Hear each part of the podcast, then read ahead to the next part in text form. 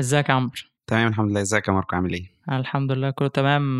مبسوط بوجودك معايا وصوتك منور البودكاست. ربنا يخليك منور بيكم عايزين برضو نعمل كده زي ما عملنا مع دينا تقدم نفسك في دقيقة تمام, تمام. بالنسبة الناس يكونوا عارفين مين عمرو وفيق وايه دورك معايا في الحلقة النهاردة.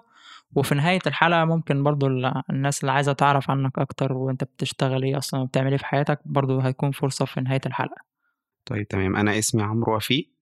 أنا من المتطوعين اللي قدموا في انكريز دوري هو الكتابة بساعد في كتابة الكتب الملخصات للكتب. والنهاردة الحلقة إن شاء الله هنناقش كتاب Atomic Habits مع بعض.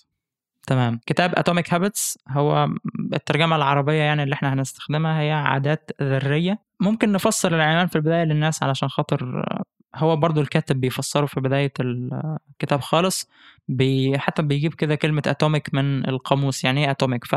ف atomic هي بتتشاف بنظرتين الجزء الأول إن هي فكرة atomic إن هي ال atom أو الذرة اللي هي أصغر مكون في المادة في الجزيئات وفي ال... أي مادة عموما. آه، فهي المكون اللي بتتبني منه كل حاجة في الدنيا فهي أصغر عضو وهو اللي بتتبني منه حاجات كتير بعد كده. فبيتكلم على العادات اللي هي بتبني أنشطة ونتائج أهم بكتير والحاجة التانية كمان اللي هي فكرة بقى اتوميك اللي هي الذرية زي القنبلة الذرية كده اللي هي ليها تأثير كبير قوي فهي بالرغم إن هي صغيرة بس كمان ليها تأثير كبير قوي يمتد أكبر من يعني من المكان اللي هي فيه بشكل مباشر. فهي من الناحيتين هي حاجة صغيرة قوي تمام وهي المكون الأساسي لكل حاجة وفي نفس الوقت كمان هي ليها تأثير بالغ الخطورة أو العظمة مش مش الخطورة بس. فدي فكرة ال Atomic Habits أو العادات الذرية. المؤلف بتاع الكتاب ده هو اسمه جيمس كلير. وجيمس كلير ده الكتاب الأول ليه. هو مش كاتب مشهور لكن هو مدون مشهور جدا. فهو واحد من أهم المدونين على مستوى العالم. وبالتحديد في أمريكا على موضوع الإنتاجية موضوع العادات موضوع التسويف. هو بيكتب في المجالات دي. هو مشهور جدا الموقع بتاعه اسمه جيمس كلير dot com وهو تقريبا الموقع بتاعه شغال بقاله حوالي ست سنين أو حاجة زي كده. وعنده عدد كبير جدا من الزوار هو من أهم المدونين بشكل عام في أمريكا. والكتاب ده كان منتظر الناس كانت مستنياه منه كتير قوي يعني لأن هو بقاله ست سنين تقريبا بيكتب عن العادات. وحتى هو يعني حكى إيه سبب اهتمامه بالكتاب عن العادات بناء على نصيحة من واحد صاحبه. يعني قال له أنت عايز تكون خبير في الموضوع ده اكتب عن العادات. لو لو أنت عايز تكون خبير عن العادات اكتب عنها. ما تستناش أنت تتعلم وبعدين تبقى تكتب أو إن أنت تتمكن من العادات بتاعتك بعدين تبقى تكتب. لا اكتب عن خبراتك وعن اللي أنت بتتعلمه. دي واحدة من الوسائل الجيدة في إن أنت تتعلم نفسك بالكتابة. فهي دي كانت الفكرة. والموقع بتاعه بقى, دلوقتي بي بيتابعوا ناس مستثمرين وناس من الرياضيين الكبار وبقى ليه جمهور كبير جدا وواسع وأنا أعرف حتى يعني ناس كتير في مصر بيقولوا له. فهو مدون مهم جدا. وبعد ست سنين لما قرينا الكتاب بتاعه عرفنا أهمية الست سنين دول وإن هو الكتاب بتاعه ظهر بشكل كويس جدا وبان آه، المجهود اللي هو بذله في الأبحاث والدراسات والتجارب اللي هو عملها على مدار الفترة اللي فاتت في موضوع العادات. طيب تحب نبدأ الكتاب إزاي يا عمرو؟ إحنا ممكن نبدأ بالقصة الشخصية لجيمس آه، لأن هو بيشوف إن دي اللي أثرت في فكره ناحية العادات وفكرة العادات الذرية دي في حياته. هو الجيمس أصيب وهو صغير في المرحلة الثانوية بكسور في المخ والأنف نتيجة إن هو كان بيلعب بيسبول هو بيحب رياضة البيسبول جدا آه، وفي يوم العصا بتاعت البيسبول جت في وشه وعملت له كسور بالغه يعني في في وشه. تقريبا هو ما كانش له دعوة باللعبة يعني هو ما كانش طرف في الماتش ده أو حاجة زي كده بس هي واحد بيلعب تقريبا في الحوش بتاع المدرسة أو حاجة زي كده بالعصاية وبيضرب الكرة بدل ما يحدف الكرة حدف المضرب في وش جيمس كلير. وعمل له كسر بقى في الأنف و... أكسور في الجمجمة وكسر في الأنف. فالموضوع كان سيء جدا. بالظبط واحتاج عمليات كتير آه، عشان يتعافى واحتاج فترة كمان طويلة من زي ما بنسميها التعافي أو النقاهة عشان يرجع لحياته الطبيعية مش للرياضة حتى عشان يرجع يعيش حياته طبيعية. وده كان آه، نتيجته إن هو أكيد ما بقاش يلعب زي ما كان بيلعب لعبته. ونزل من الفريق اللي كان بيلعب فيه الفريق الأصغر سنا حتى بعد كده آه، لحد ما وصل للجامعة. لما ابتدى يوصل بقى للجامعة ويعيش حياته الجامعية في الدراسة ابتدى يشوف آه، تأثير العادات الصغيرة جدا اللي بيعملها كل يوم على حياته على المدى البعيد. هو بيتكلم إن في الوقت اللي كان صحابه بيبقوا سهرانين وبيناموا متأخر هو كان بيبتدي يستثمر مجهوده في عادة إن هو ينام بدري وعادة مثلا إن هو يذاكر بشكل أفضل. فابتدى على آخر سنة العادات اللي كان بيعملها كل يوم ما فرقتش أو ما بانتش غير في آخر سنة. في آخر سنة ابتدى يلاقي إن هو آه، رجع للعبة البيسبول بنجاح وقدر يحقق آه، نتيجة كويسة فيها زائد إن هو كان بينجح بامتياز عكس أقرانه أو عكس زمايله. آه، وده يمكن الحاجة اللي ألهمته بقى فيما بعد إن هو يحب نقطة العادات أو الجزئية بتاعة تغيير العادات يعني. يعني هو ابتدى يهتم بموضوع العادات مش يهتم يعني ابتدى يستثمر في عادات كويسة بدافع الاحتياج. لأن هو كان في حالة سيئة وبعيد عن المستوى اللي هو كان موجود عليه واللي هو بيحلم إن هو يوصل له يستعيده تاني. ففكرة العادات دي كانت هي بالنسبة له الوسيلة اللي هو يرجع يعني بيها للوضع اللي هو كان عليه تاني طبيعي زي ما كان عايش قبل كده. فالموضوع جه بدافع الاحتياج وزي ما بيقولوا كده يعني يعني ده خلاه بقى بعد كده يدرس العادات ويعني يقدر يقدم دور مهم جدا آه، اللي هو بيقدمه في الكتاب بتاعه أو ال blog بتاعه في موضوع العادات ده. فدي القصة بتاعت جيمس كلير. هو في بداية الكتاب بيقول الكلام ده إن هو من أشد المعجبين أو المؤيدين لفكرة واحد اسمه بي جي فوج.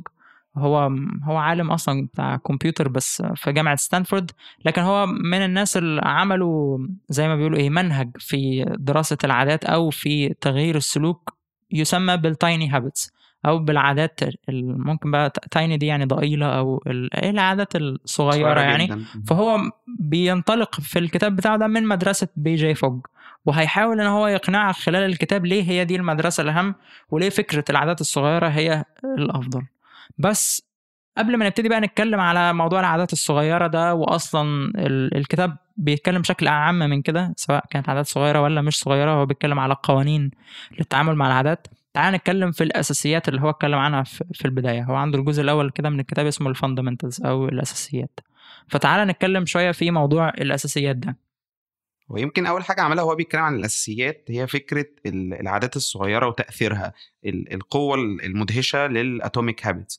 فبيتكلم إن لو إحنا عندنا عملية معينة ولتكن هي حياتنا أي حاجة بتحصل في حياتنا لو ابتدينا نفصلها لأجزاء وعمليات أصغر منها ونطور في كل جزء منها 1% اللي هو ممكن يبقى 1% في صحتك 1% في شغلك 1% في علاقتك الأسرية وهكذا في باقي حياتك على قد ما ال 1% ده يعتبر حاجة صغيرة جدا إلا إنه في النهاية هيبقى ليه تأثير ضخم على حياتك بالكامل. وده اللي هو بيبتدي يتعامل معاه من خلال Atomic Habits إن هي صغيرة جدا وتبدو قد تبدو غير مهمة بس ليها تأثير كبير جدا على المدى البعيد وعلى حياتك كلها. هو أعتقد هو بيشرح بمعادلة رياضية أعتقد يعني هي كانت منتشرة قوي على فيسبوك وكده يعني أنا أعرفها من أو شفتها حتى واضحة يعني بالنسبة لي من قبل لما يتكلم عنها جيمس كلير اللي هي فكرة إن لو أنت زودت واحد من مية على الرقم واحد وعملت عملت له اللي هو أس أو power 365 سنة كاملة. على مدار سنة كاملة لو أنت زودت بس أو حسنت من حاجة من الكفاءه بتاعت حاجة بنسبة 1% على مدار سنة كاملة الواحد power أو 1.01 دي بقى واحد زائد واحد من 100 كلهم power 365 يطلعوا 37 و 38 من 100 37 ضعف الواحد اللي هو الحاجة اللي انت بدأت من عندها دي وطورت فيها بس 1% انما لو قللت 1% من الكفاءة فبدل ما كانت واحد بقت 99 من 100 الرقم 99 من 100 ده لما تحط له برضه الأس 365 يوم على مدار ال 365 يوم دول يطلع 0.03 يطلع 3 من 100 فقد إيه الواحد في المية دي بس مضاعفة على مدار أيام وفترة طويلة ممكن تعمل يكون ليها التأثير المهول ده. على مدار يوم ما فيش حاجة. يومين الفرق آه، بسيط جدا ما يستاهلش. لكن على مدار وقت طويل جدا بتعمل الفرق وبتعمل فرق آه، رهيب. فهو بيشرحها يعني من الناحية الرياضية الفكرة دي. هو بيقول في في الجزء ده جملة عجباني جدا. هو بيقول مش مهم أنت ناجح النهاردة ولا مش ناجح. المهم العادات بتاعتك بتوصلك فين. ممكن أنا تكون النتائج بتاعتي النهاردة آه، ضعيفة أو متوسطة بس هي الفكرة إن أنت بتستثمر النهاردة. الواحد في المية دي اللي هي على مدار 365 يوم أو على مدار 10 سنين حتى هيكون ليها التأثير إنها تعمل النقلة في حياتك وتكون بتحقق النجاح اللي أنت بتحلم بيه. ولا انت بتخصم واحد في المية من الكفاءة بتاعتك وبتنزل؟ مفيش حاجة اسمها الثبات مفيش حاجة اسمها أنا في مكاني. هل أنت واحد وواحد من عشرة ولا أنت تسعة وتسعين من مية؟ أنت اللي بتحدد ده. مش مهم وضعك إيه النهاردة المهم أنت ماشي في أنهي اتجاه في أنهي سكة. بنفس التأثير المركب للعادات الصغيرة دي. ده بيوصلنا لفكرة تانية هو اتكلم عنها وهي مهمة جدا وعلشانها ناس كتير يعني بتلاقي موضوع العادات صعب. هو سماها كده ال plateau of latent potential الفكرة دي كانت عاجباك. إحنا اتكلمنا قبل الحلقة كانت عاجباك الفكرة دي. ممكن تكلمنا عنها. طيب هو بيتكلم على إن إحنا آه، فاهمين التغيير غلط أو فاهمين التطور بشكل مختلف شوية. إحنا بنتخيل إن لو حطينا مجهود خمس دقايق في حاجة معينة فإحنا لازم ناخد نتيجة مساوية لهذا المجهود. فلو اللي هو أنا... اللي هو بيسميها كده التأثير الخطي أو اللي هو التوقع إن النتائج بتمشي بشكل خطي في مقابل المجهود. اللي هو بالنسبة للناس المهندسين أو أي حد يعني بيدرس math هيعرف بيسموها linear linear growth أو linear change يعني أو كده.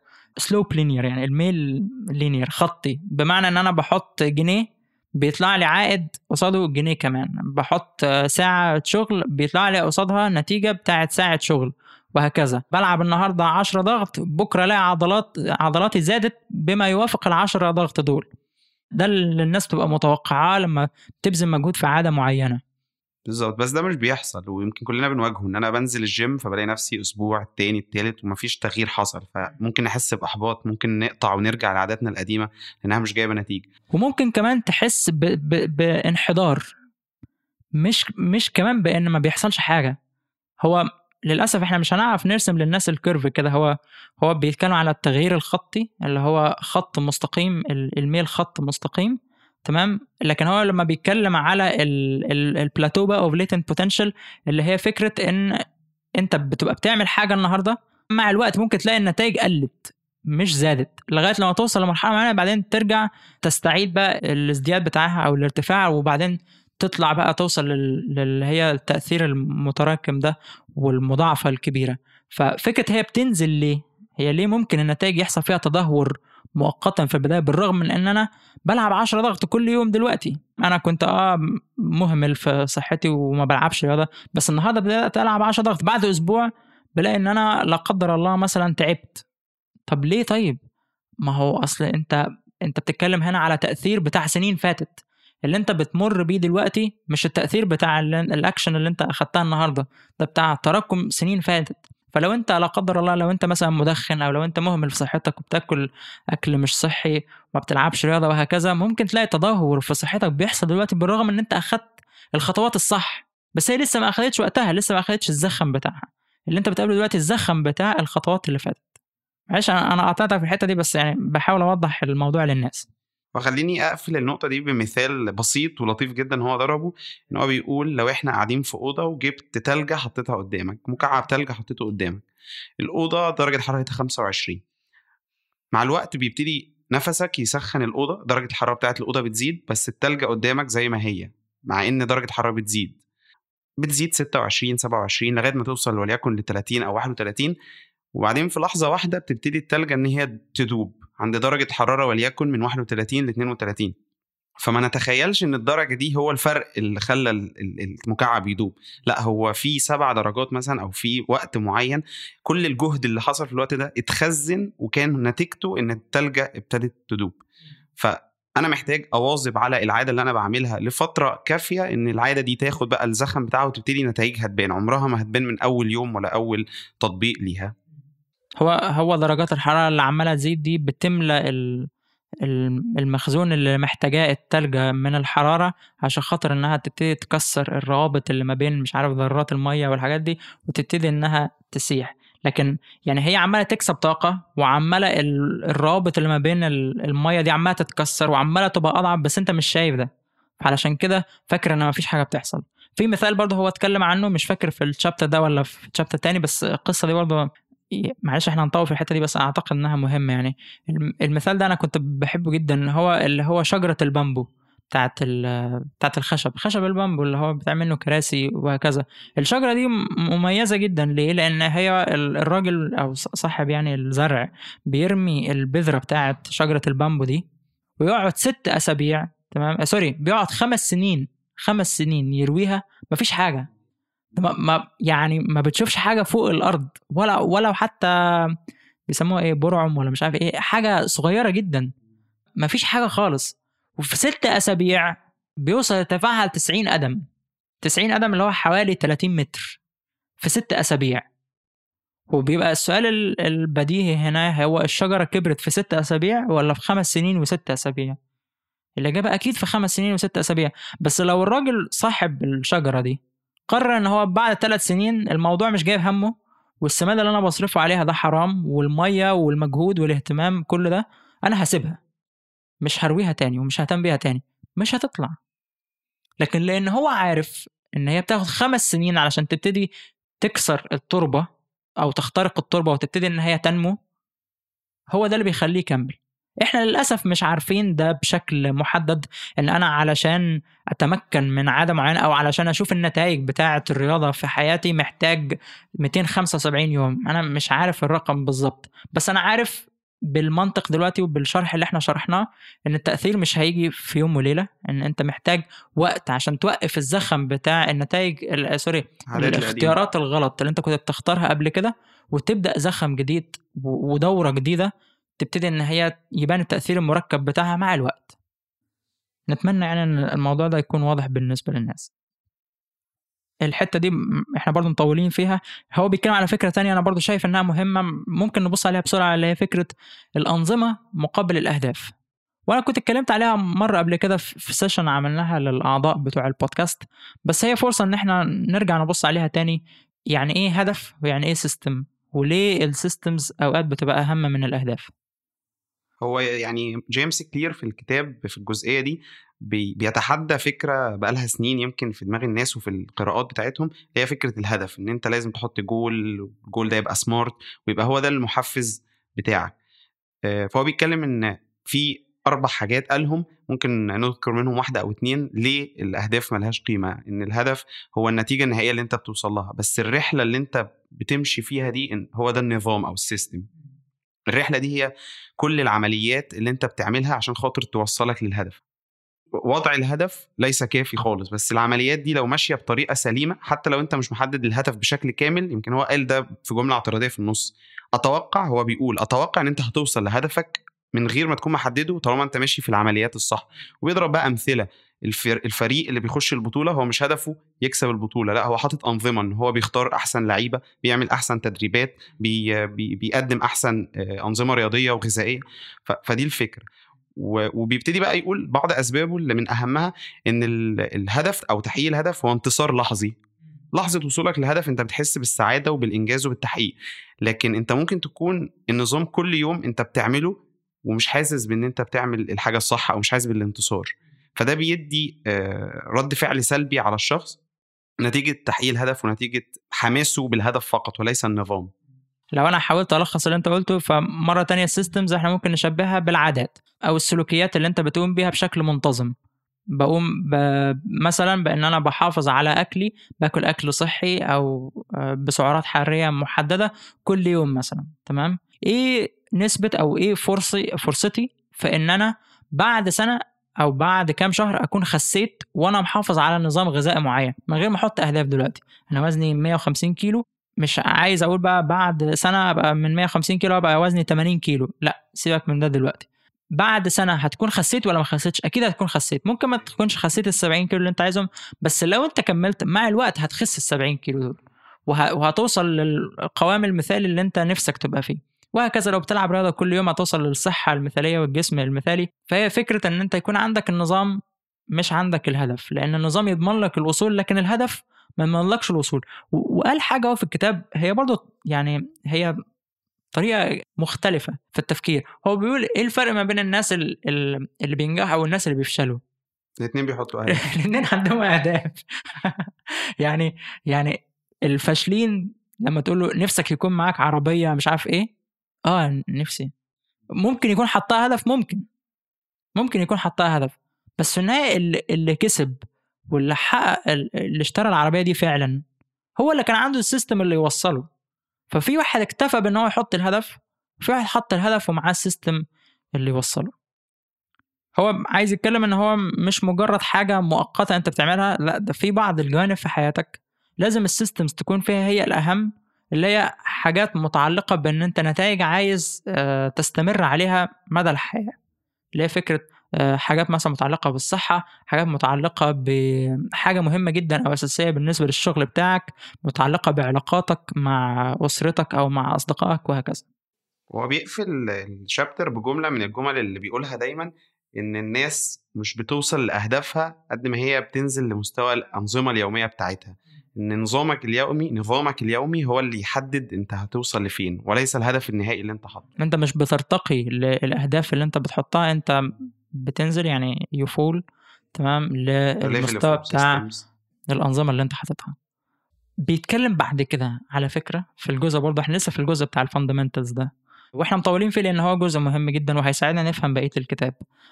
بيتكلم على نقطة أنا شايف إن يعني هو من القليلين جدا اللي اتكلموا عليها. وأنا برضو باستمرار كنت بفكر فيها. هو ليه ما حدش بيتكلم عن دي؟ والربط ما بين بقى فكرة ال identity أو الهوية وما بين العادات. وهو بيقول كده إن لو العادة بتاعتك بتخالف الهوية بتاعتك مين اللي هيكسب؟ الهوية. تمام؟ ف وأنت بتيجي تختار العادات بتاعتك محتاج إن أنت تفكر. وانت بتيجي تبطل سلوك معين محتاج تفكر هو السلوك ده أكيد كان متوافق مع هويتك. فإن أنت تبطل السلوك بس وما تغيرش في الهوية بتاعتك أنت كده بتعمل تغيير مؤقت.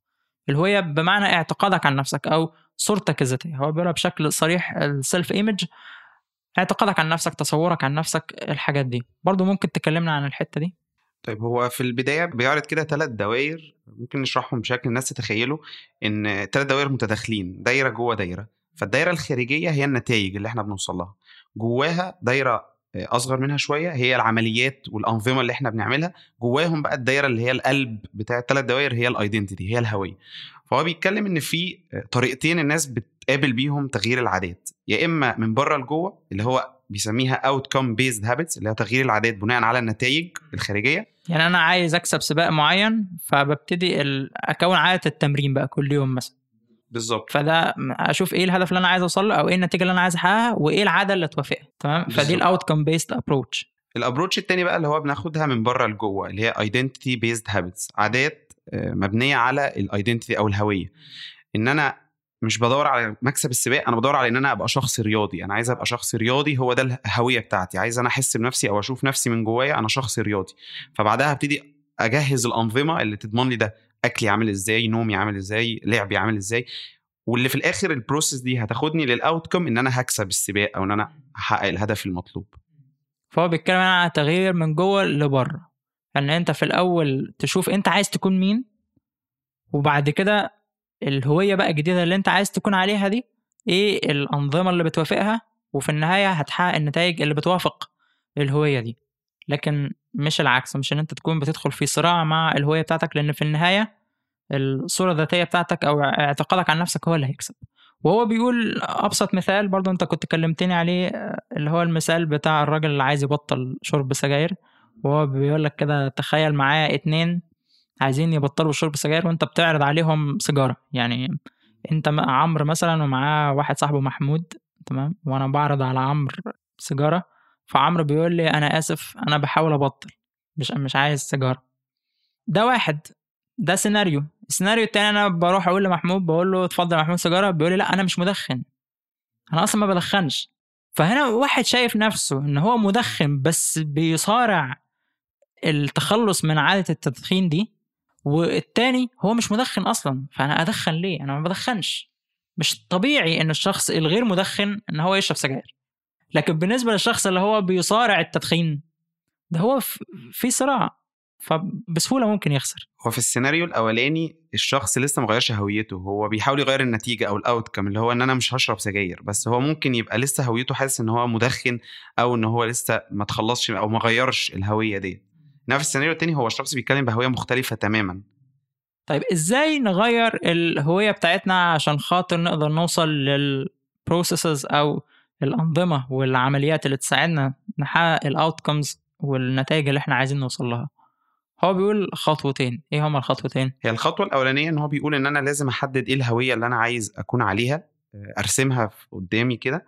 والخطوة الثانية إن أنا أبتدي أدعم الهوية دي بانتصارات صغيرة على طول الخط. فلو مثلا الهوية اللي أنا عايز أشوفها هو إن أنا عايز أكون شخص رياضي هبتدي أعمل انتصارات صغيرة باستمرار تدعم الفكرة دي. آه، هو حتى بيضرب مثال إن أنت لو ماشي مثلا مروح من الشغل للبيت وعديت على محل مثلا ال donuts أو المخبوزات اللي أنت باستمرار بتعدي عليه وريحتك بتشد ريحته ريحة المخبوزات بتشدك عشان تخش تاكل. هو بيتكلم في اللحظة دي هتقف. أنت هويتك الشخص الرياضي اللي بيحاول يحافظ على صحته. هو الشخص الرياضي في الموقف ده هيعمل إيه؟ هيروح ومش هياكل دي أو هيخش يجيب سلطة أو حاجة صحية فهتبتدي تعمل ده. ده انتصار صغير أكد جواك فكرة الهوية الجديدة اللي أنت بتحاول تكونها. وهكذا كل يوم وهكذا في كل موقف. طيب أنا النقطة دي عايز أتوسع في الكلام فيها شوية. أنا هخرج هنا أنا أنا بقول كده دلوقتي أنا بخرج شوية بره كتاب Atomic Habits أو عادات ذريه دلوقتي. أنا هشرح حاجة أنا اتعلمتها من حتة تانية أو عرفتها من حتة تانية. الفكرة دي أنا لاحظتها وأنا بتناقش مع عمرو ودينا في الكتاب. فكرة بيتكلم عنها توني روبنز اللي هي فكرة تغيير النتائج تمام؟ أنا عايز أغير نتائج معينة في حياتي. تخيلوا معايا كده بالنسبة للناس اللي بتسمع محتاجين يتخيلوا الفكرة دي. تخيل معايا كده أربع مربعات. الأربع مربعات دول المربع اللي فوق على اليمين مكتوب عليه إيه؟ الأفعال أو التصرفات. والمربع اللي تحتيه على اليمين برضو اسمه النتائج. المربع اللي على الشمال تحت اسمه المعتقدات. والمربع اللي على الشمال فوق اسمه البوتنشال أو القدرات الكامنة. الأربع مربعات دول بيكونوا لي مع بعض دورة هنسميها دورة النجاح أو دورة الفشل. فالشخص الناجح هو بيلف جوه الدورة دي والشخص الفاشل برضه نفس الكلام. طيب إيه الفرق ما بين الشخص الناجح والشخص الفاشل؟ أو الدورتين دول دورة النجاح ودوره الفشل بتبتدي منين؟ لما نفكر فيها مع بعض وهقولها لكم دلوقتي إن هي دورة النجاح أو دورة الفشل بتبتدي من عند النتائج. بتبدأ بنتائج معينة اللي هو من عند المربع اللي على اليمين تحت. بمعنى إيه؟ بمعنى إن وأنت طفل صغير خالص أنت كان عندك معتقدات عن نفسك كنت شايف عارف إن أنت ولد شاطر أو مش ولد شاطر وأنت صغير خالص لسه مش مدرك لأي حاجة من الحاجات دي ولسه ما عملتش حاجة عشان حد يقول لك أنت شاطر ولا خايب ما عندكش معتقد عن نفسك فأنت ما عندكش تصور واضح عن نفسك. التصور بتاعك عن نفسك أنت ابتديت تكتسبه منين؟ ابتديت تكتسبه من الفيدباك أو المعلومات والآراء اللي أنت بتسمعها من باباك ومامتك أو من قرايبك أو من الناس اللي بتتعامل معاهم. فبيقولوا لك أنت ولد شاطر أنت ولد مؤدب أو أنت ولد شقي أنت ولد قليل الأدب أنت ولد بتلعب كورة كويس أو أنت صوتك حلو انت فنان كل الحاجات دي. لما انت حد بيقول لك ان انت مؤدب وبيعبر لك عن حبه لأن هو شايف ان انت مؤدب فبتعتبر إن دي حاجة كويسة. إذا أنا الهوية دي زي ما بيقولوا إيه بيشجعوا عليها البيئة اللي حواليا بتشجعني عليها. فأنا لما أكون مؤدب هكتسب حب الناس اللي حواليا. فإذا أنا محتاج أكمل في السكة دي. فيبقى أنت ابتديت من النتيجة إن الناس اللي حواليك قالوا لك إن أنت مؤدب وانت مش عارف انت عملت إيه علشان أو يعني انت مش ما اخدتش ال ال القرار بتاع ان انت تتصرف بأدب ده بشكل واعي. انت بدأت كده مثلا أو شفت كده فعملته. بيبني عندك معتقد بأن انت شخص مؤدب. بتبتدي تاخد من القدرات الكامنة بتاعتك اللي يعبر واللي يوصل في النهاية لأفعال توصلك في النهاية لنتائج تعبر عن الأخلاق والأدب والحاجات دي. وتبتدي إن أنت تخش الدورة دي كتير قوي. فالناس ينبسطوا منك أكتر. يقول لك إيه ده أنت ولد مؤدب جدا وكل مكان تروح أنت أخلاقك ممتازة. أنت أهلك عرفوا يربوك كويس وهكذا. وتدخل جوه الدورة دي كتير كتير كتير قوي لغاية لما تبقى دي الهوية بتاعتك. لو حد في مرة قال لك أنت قليل ادب هو ما بي يعني ما بيفهمش. هو عنده مشكلة مش عندك أنت.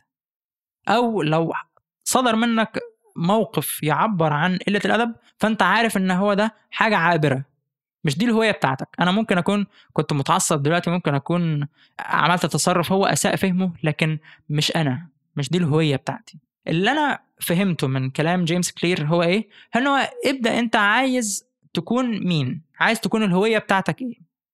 وابدأ في ان أنت تحقق نتائج صغيرة جدا لأن هي الدورة بتاعه النجاح أو الفشل بتبدأ من النتائج. النتائج دي صغيرة قوي. سهل إن أنت تحققها بسهولة. سهل إن أنت سهل إن أنت تحققها. ومع الوقت بالتأكيد وبالدخول جوه الدورة دي إن أنت تحقق نجاح صغير قوي. نتيجة بتناسب الهوية الجديدة اللي أنت عايز تبنيها. يبتدي يتبني عندك المعتقد بتاع الهوية الجديدة دي وتبتدي تستخدم من القدرات الكامنه جواك. ما يناسب الهوية الجديدة دي تاخد أفعال تناسب الهوية الجديدة دي فتأكد على النتائج اللي أنت بتحققها في السكة دي. وتبدأ تخش دورة النجاح دي مرات ومرات ومرات لغاية لما تبقى هي دي الأساس وتبقى هي دي الهوية السائده في حياتك. هما ده بالنسبة للخطوتين بتوع تغيير الهوية اللي بيتكلم عنهم جيمس كلير آه، حسب فهمي ليهم. ويمكن شكرا يا ماركو إن أنت شرحت الأربع خطوات دول باسم Tony Robbins لأن هم وضحوا اللي جيمس كلير قاله في عجالة سريعة جدا. هو قال نقطتين جيمس كلير. أول نقطة حتة ال feedback loop اللي هو دورة رد الفعل إن هي دايرة غير منتهية. في كل مرة هتوصل لنتيجة النتيجة دي هتلف وتدعم الهوية بتاعتك. حتى هو قالها إن كل لما بتكرر تصرف معين بيعمل عملية re أو إعادة تأكيد. للهوية اللي متعلقة أو اللي مرتبطة بالتصرف ده. ففي كل مرة هتعمل عادة معينة هي هتقوي الهوية دي جواك ايا كان العادة دي كويسة أو سيئة. وده على حد قوله هو ده بقى زي ما بيقولوا إيه الحد التاني. زي ما بيقولوا كل حاجة ليها حدين حد حد كويس وحد وحش. فده الحد السيء أو دي الجهة السيئة لتكوين العادات. ودي نقطة بتدعم أو في مصلحة فكرة الأتوميك هابتس أو العادات الصغيرة. لأن هي نتائج أنت تقدر تتمكن منها بسهولة مش محتاجة منك مجهود كبير ومش محتاجة منك إن أنت تبعد كتير عن المستوى اللي أنت واقف فيه دلوقتي. مين ما يقدرش يجري مثلا مسافة 100 متر مين ما يقدرش بلاش 100 متر مين ما يقدرش يجري 10 متر مين ما يقدرش يعمل عدة ضغط واحدة مين ما يقدرش يعمل مكالمة تليفون واحدة لعميل جديد مثلا هو آه، في الشركة بتاعته وهكذا. حاجات ممكن تكون مش بتخليك تبعد بعيد عن المكان اللي انت واقف فيه. لكن مع تكرارها مع الوقت هيكون ليها التاثير المركب اللي إحنا اتكلمنا عليه في البداية. بس جيمس كلير بيقول حتة في الشابتر ده وأنا عايز أختم بقى الكلام في الشابتر ده. وأنا شايف إن دي من أهم الجمل اللي هو بيقولها في الكتاب وبيتبني عليها بقية الكتاب. هي الفكرة هي إيه؟ إن هي قمة ال intrinsic motivation أو الصورة المثالية. بتاعة ال intrinsic motivation أو الحافز الداخلي. هي لما العادة بتكون جزء من الهوية بتاعتك. لأن هو بيرجع يقول بعد كده ودي زي ما بيقولوا بقى زي ثيم أو حاجة مشتركة في الكتاب كله اللي هي فكرة إيه؟ إن العادات اللي بيتبعها جوائز أو مكافآت أو النشاط عموما السلوكيات اللي بيتبعها مكافآت أو اللي هي بتكون ممتعة الإنسان بيميل إن هو يكررها كتير. لكن السلوكيات اللي بيتبعها ألم أو بيتبعها عقاب محدش بيحب إن هو يكررها. فلما هنا هو بيكلمك على إن قمة المكافأة هو الحافز الداخلي اللي في السلوك اللي أنت بتقوم بيه بيناسب أو بيوافق الهوية بتاعتك. لما أنت بتكون بتتصرف وفقا للهوية بتاعتك ده قمة الحافز الداخلي وهي دي المكافأة أو صورة من صور المكافأة. فده اللي بيساعدك إن أنت تستمر وتواظب على تكوين النشاط أو العادة اللي أنت عايز تكونها دي. هو بعد الكلام عن الهوية ابتدى بقى يأسس للطريقة اللي هيمشي بيها الكتاب.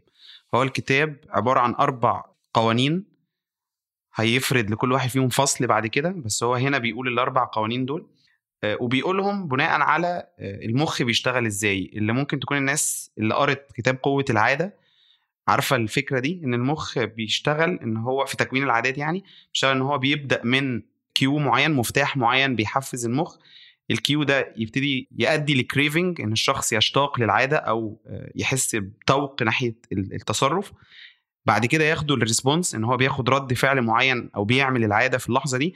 وفي الآخر يلاقي المكافأة أو ال reward بتاعته اللي بترجع المكافأة تقوي وتدعم ال trigger إن ال trigger ده يا جماعة أو ال cue ده المفتاح ده هو اللي بيبسط الشخص. فال chapter ده بيتكلم جيمس كلير على فكرتين كده مخنا بيشتغل إزاي. فالفكرة الأولانية فيهم إن مخنا بيدور على فكرة الأوتوماتيكية إن المخ مش عايز يتعب. إحنا عندنا قرارات وعندنا مشاكل وعندنا حاجات كتير في حياتنا فإحنا محتاجين نخلي أكبر قدر من حياتنا اليومية عبارة عن عادة بتمشي بشكل أوتوماتيك. والمخ دايما بيشتغل عشان يعمل الحركة دي وي save energy من خلالها. الجزئية الثانية في ال في ال habit loop ده أو في دورة العادة ديت هي جزئية إن كل ما كانت المكافأة بتبسطنا وبتحسسنا بمتعة وبسعادة الشخص هيحب الحاجة دي أكتر وهيحب العادة دي أكتر إن إحنا دايما بننجذب ناحية الحاجات اللي تبسطنا. أنا بس عايز أقول تعليق بالنسبة للناس اللي سمعوا مناقشتنا لكتاب قوة العادة هو كان أول كتاب إن إحنا نقدمه في البودكاست. وعلى ما أذكر هي الحلقة 22 آه، في كتاب قوة العادة تشارلز دويج بيسميهم كده cue craving routine و reward فهنا جيمس كلير بيسميهم بشكل مختلف هو بيسميهم cue craving بس في الحتة الثالثه بقى هو بيسميها response تمام أو استجابة. تشارلز دويج كان بيسميها روتين اللي هو النشاط اللي هي باختصار النشاط اللي انت بتقوم بيه اللي هي العادة نفسها اللي هو السلوك المعين اللي انت بتقوم بيه. وفي النهاية بقى هما الاثنين متفقين عليها مسمينها reward بس حبيت أوضح فرق التسميات بالنسبة عشان ما حدش يحس إن في اختلاف يعني. هو جيمس كلير بيقسم الأربع آه، جوانب دول أو الأربع عناصر دول لجزئين. الجزء الأولاني اللي هم الأول والثاني اللي هم ال cue وال craving وهما دول مرتبطين بالمشكلة. ال cue المنبه أو الحاجة اللي بتلفت انتباهك إن في مشكلة معينة أنت محتاج تحلها أو مش لازم تكون مشكلة ممكن تكون مسألة. مسألة أنت حاجة ممتعة أنت عايز توصل لها. مكافأة أنت عايز تحققها. مش لازم تكون مشكلة يعني حاجة فيها صعوبة. فال cue هو المنبه اللي بيعمل كده وال craving هو الاشتياق هو اللي بيحسسك إن أنت لما تعمل دي هتكون مبسوط جدا وهتكون بيفكرك بالحاجات الذكريات اللي قبل كده اللي سبقت اللي هي بتقول آه أنا لما كنت بلعب رياضة كنت بحس بإحساس كويس جدا وبصحتي كويسة وبنفسي كويس وهكذا. فيكرر يساعدك في تكوين أو في تكرار النشاط بتاع الرياضة دي. وهو جيمس كلير بيقول من غير ال craving هيبقى في مشكلة كبيرة جدا في آه، استقرار العادات. ما فيش عادة من غير craving ال craving هو العنصر اللي بيساهم في إن أنت تكرر الجزء الثاني بقى بتاع العادات ده اللي هو الخاص بالحل اللي هو بتاع ال response أو الروتين اللي أنت بتقوم بيه النشاط المعين اللي هو أنت متأكد إن أنت لما تمشي في النشاط ده هتوصل للمكافأة اللي هي الجزء الأخير اللي هي الحاجة اللي أنت بتعمل من أجلها النشاط أو العادة دي. وزي ما إحنا متفقين برضو لو ما فيش مكافأة فأنت ليه هتكرر النشاط ده؟ خلاص مش بيساعدني أوصل للي أنا عايزه. جيمس كلير بقى بيقسم الكتاب لأربع أجزاء. إحنا هنتكلم عن الأربع أجزاء بسرعة. الجزء الأول هو يخص بال cue تمام؟ فهو بيقول لك طالما في منبه من جزء من ال habit loop هي فيها منبه يبقى إذا خلي العادة واضحة. لو أنت عادة عايز تكونها يبقى خلي العادة واضحة. ولو عادة عايز تتخلص منها يبقى خليها غير واضحة. خلي المؤثرات بتاعتها أو المنبهات بتاعتها غير واضحة. لو انت عايز آه، بالنسبة لل craving يا اما تخلي العادة جذابة لو انت عايز تكونها أو غير جذابة. الجزء الثالث تخلي العادة سهلة بالنسبة للروتين. خلي الروتين سهل قوي أو خليه صعب قوي لو انت عايز تتخلص من عادة معينة. وفي الجزء الأخير بالنسبة لل reward خلي العادة satisfying أو فيها نوع من المرضية أو مشبعة وغير مرضية لو بنتكلم على عادة أنت عايز تتخلص منها. نبدأ بالجزء الأول الخاص بال cue. خلي العادة واضحة أو غير واضحة لو عادة عايز تتخلص منها. وممكن نتكلم على الأفكار الأساسية في الجزء ده. تمام. هو في الجزء ده بيبتدي بفكرة التوعية أو الوعي.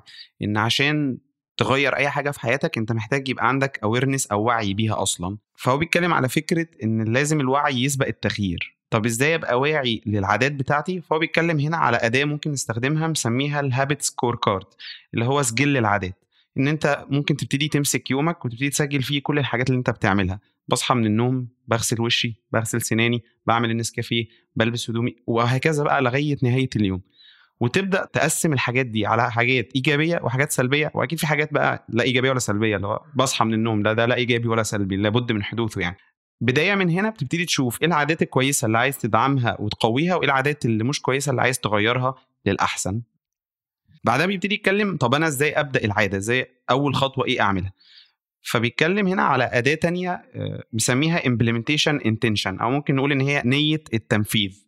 هو بيقول دايما إن إحنا لو سيبنا العادة بتاعتنا اللي عايزين نكونها بشكل عام كده مبهم مش هنقدر نستمر عليها. إن أنا قلت عايز آكل بشكل هيلثي أكتر أو عايز ألتزم بإن أنا ألعب رياضة. بالشكل ده أنا مش هقدر أنتظم على العادة. فال implementation intention أو النية اللي أنا هكتبها دي وهو بيرشح إنها تبقى مكتوبة وواضحة كمان قدامي. بكتب فيها المكان والزمان اللي أنا هعمل فيها العادة دي. فلو أنا عايز مثلا أروح الجيم هكتب اسم الجيم أو مكانه وهكتب أنا هعمل الرياضة ديت الساعة كام بالظبط. لو أنا عايز مثلا أنتظم على مثلا وليكن مكالمة آه، عميل بشكل يومي ثابت هكتب المكان اللي أنا هعمله اللي هو مكتبي وهكتب الزمان أول ما أخلص غدا وأرجع لمكتبي. وهكذا في أي عادة أنا عايز أكونها. ده هيساعدني إن أنا هلتزم بشكل أدق وبشكل أكبر بالعادة بتاعتي. حاجة تانية برضو بيتكلم عليها لو أنا عايز أبدأ في عمل العادة وهو مسميها habit stacking أو زي إن أنا أعمل عادات مترتبة على بعضها. هو بيتكلم لو في روتين ثابت في يومك في وقت من الأوقات أنت تقدر تحط وسط الروتين ده العادة اللي أنت عايز تكونها جديد. على سبيل المثال أنا already مثلا في يومي أنا أول ما بصحى بغسل سناني وبعدها بروح المطبخ مثلا أعمل المشروب اللي أنا هشربه الصبح. دي حاجات ثابتة أنا بقالي سنين بعملها فبقت شيء أوتوماتيكي عندي طيب إيه العادة اللي أنا عايز أكونها؟ ممكن تكون مثلا العادة دي إن أنا ال gratitude. في ناس بتبقى عايزة تحس بالامتنان أو عايزة تعمل حاجة تحسسها بالامتنان أكتر. فهثبت مثلا ما بين غسيل السنان وما بين المشروب اللي أنا بعمله اللحظة اللي أنا هقعدها مثلا أعمل ال gratitude ده أو اللي أنا هعمل meditation هشيل خمس دقائق في الفترة دي أعمل فيهم تأمل الصبح أول ما بالشكل ده اوتوماتيك أول ما أخلص غسيل سناني وقبل ما أروح المطبخ أنا هفتكر العادة ديت وأعملها في الوقت ده. فببتدي أرتب عاداتي على بعضها. وبمجرد ما ابتدي اعمل التامل لفتره كافيه من الوقت هو بيبقى دخل خلاص في الروتين الثابت بتاعي. فاقدر بعدها أروح ضايف عاده جديده. وبيبقى الشكل بقى ان كل شوية بعمل stacking أو بعمل ترتيب العادات فوق بعضها بالشكل ده. طيب يعني هي الفكرة باختصار يعني هي واضحة من عنوان الجزء ده اللي هو make it obvious أو خليها واضحة. وهنا الوضوح من ناحية التوقيت ومن ناحية البيئة والعوامل اللي حواليك كل حاجة. هو هيتكلم على فكرة الوضوح من ناحية البيئة دي مرة تانية لما يقول لك على اللي هي ميك ات ايزي أو خليها سهلة. خلي كل حاجة حواليك بتشجعك على إن أنت تقوم بالعاده دي وبتفكرك بيها.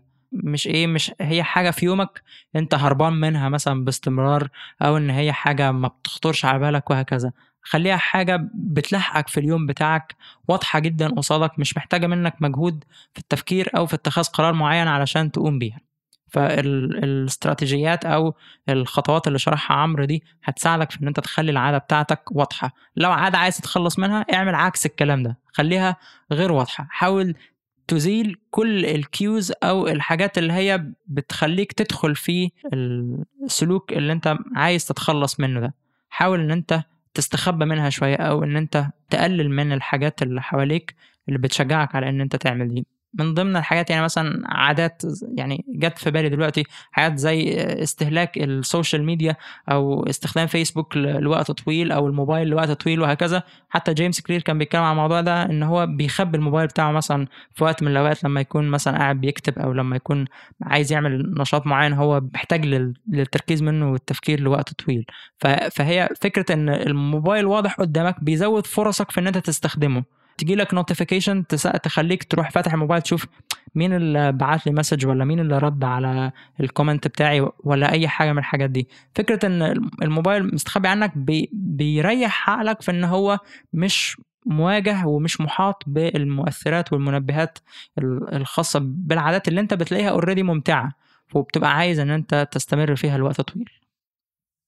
الجزء الثاني اللي هو make it attractive أو خليها جذابة وغير جذابة لو عاده عايز تتخلص منها.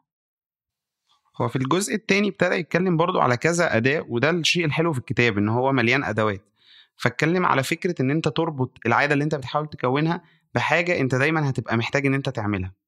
فابتدى يعمل لها صيغة كده إن أنا أنا متعود مثلا إن أنا أول ما بروح بروح على المطبخ وأجهز الغداء بتاعي. ده شيء أنت لازم تعمله كل يوم أنت محتاجه ومجبر إن أنت تعمله. فهتبتدي تربط بيه العادة اللي انت عايز تعملها. ففي أثناء ما انت بتحضر الغداء بتاعك انت هتعمل حاجة معينة اللي هو هتشرب مثلا مشروب معين دافي أو هتشرب الشاي الأخضر اللي هيساعدك إن انت مثلا تخس. دي العادة اللي انت بتحاول تنتظم عليها. لما هتربطها بحاجة انت دايما محتاج إن انت تعملها ومجبر تعملها ده هيساعدك إن انت تلتزم بيها. في الجزء ده برضه هو بيتكلم عن حاجة يعني هي برضه تساعدنا نفهم الوقت اللي إحنا عايشين دلوقتي. كان كده ذكر مقولة لحد بيقول ما معناه يعني إن إحنا بقينا شاطرين قوي في إن إحنا نعرف المفاتيح بتاعتنا اللي اللي بتحركنا وبتحمسنا وبتخلينا إن إحنا نتأثر و... وناخد خطوات يعني نتحرك. الناس اللي حوالينا اللي بيحاولوا يبيعوا لنا حاجات واللي بيحاولوا إن هم يقنعونا بحاجات بقوا بيعرفوا يدوسوا على المفاتيح دي.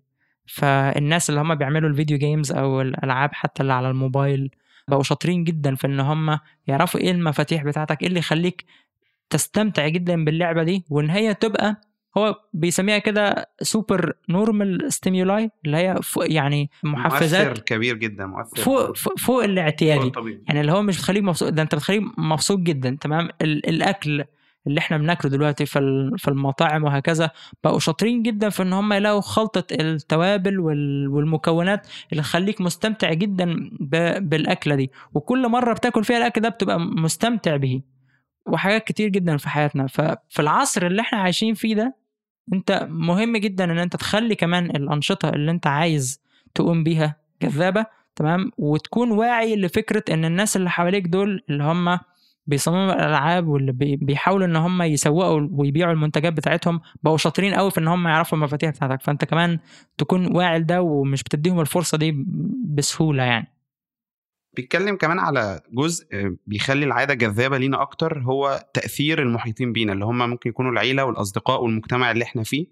إن كل ما نكون في وسط مجتمع بيشجع على عمل عادة معينة كل ما ده هيساعدنا إن إحنا نشوفها مناسبة ونشوفها أحسن ونلتزم بيها.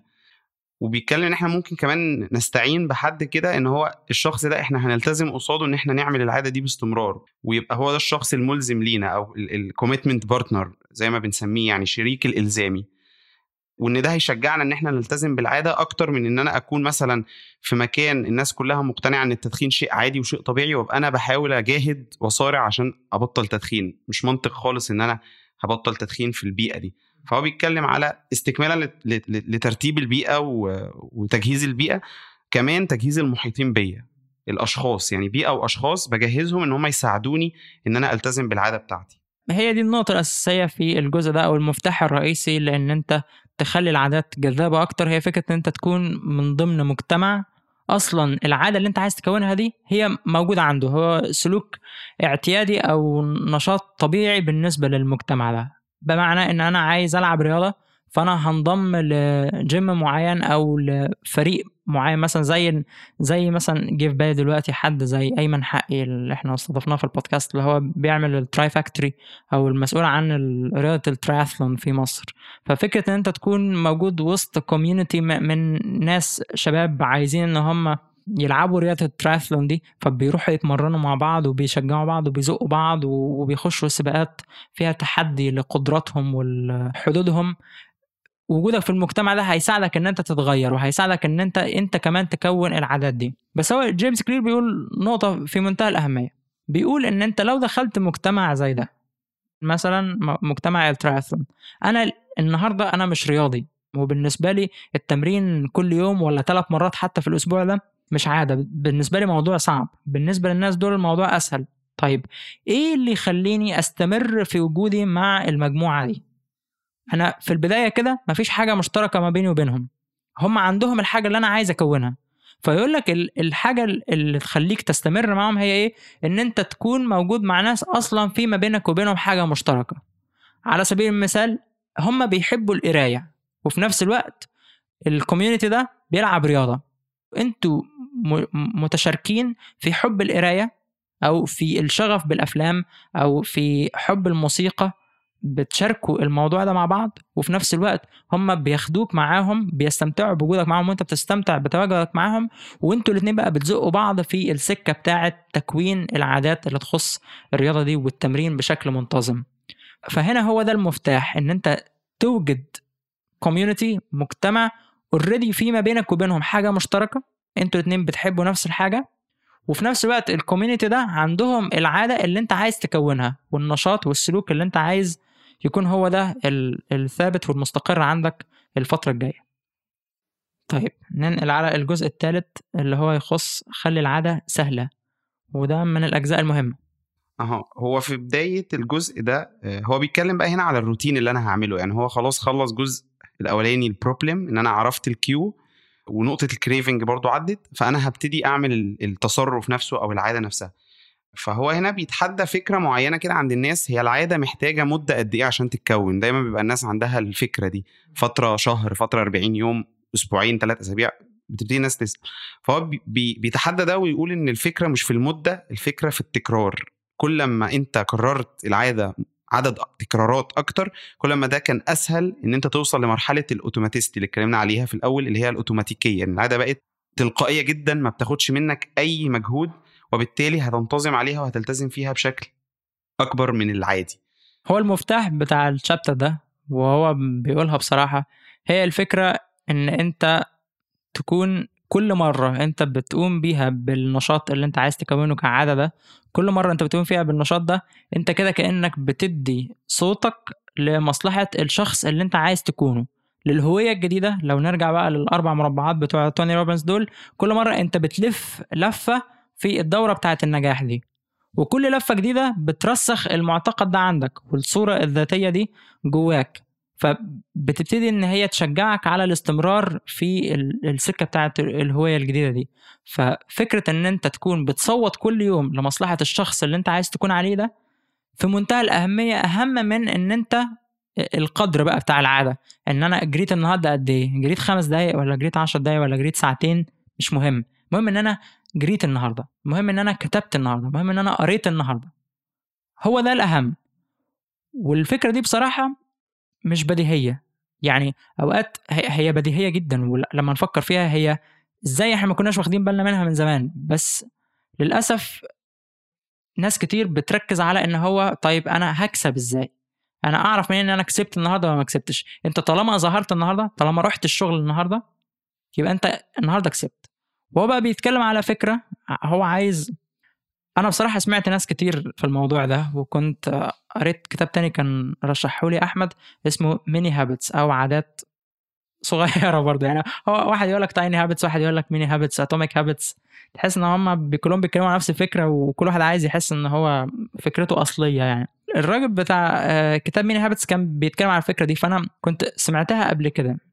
وكنت برضه سمعت قبل كده عن بي جي فوج بس جيمس كلير بيحاول يقولها بالأسلوب بتاعه هو اللي هو بيرجع يقول نفس الكلام بتاع الاثنين التانيين هو فكرة بقى إيه اللي هي ال two minute rule اختار نموذج من العادة اللي أنت عايز تكونها دي أو النشاط اللي أنت عايز تقوم بيه ده يتم في دقيقتين أو أقل. لما تقوم بالنشاط بتاع الدقيقتين أو أقل ده أنت كسبت خلاص مش مهم اللي بعد كده.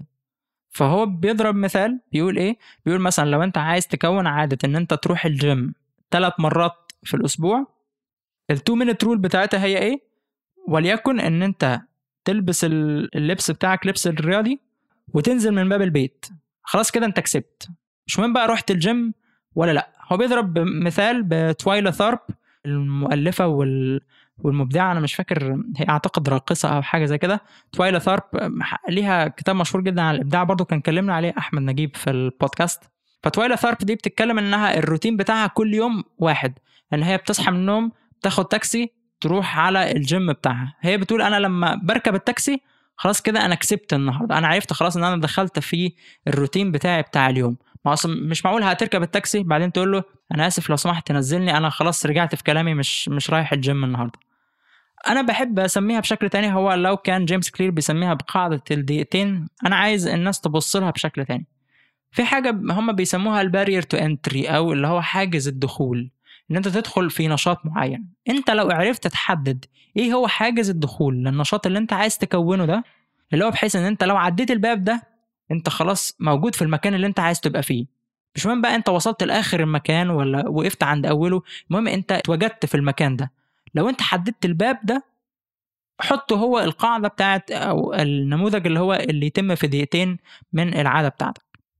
تمام وإحنا ممكن نختم النقطة دي بالجزء إن هو ذكره برضو إن العلم نفسه ال neuroscience أو علم الأعصاب والمخ بيدعم فكرة زي دي. يمكن كانت اتشرحت لي في مرة الموضوع أشبه إن أنت تجيب ورقة وتمسك قلم وترسم عليها خط معين.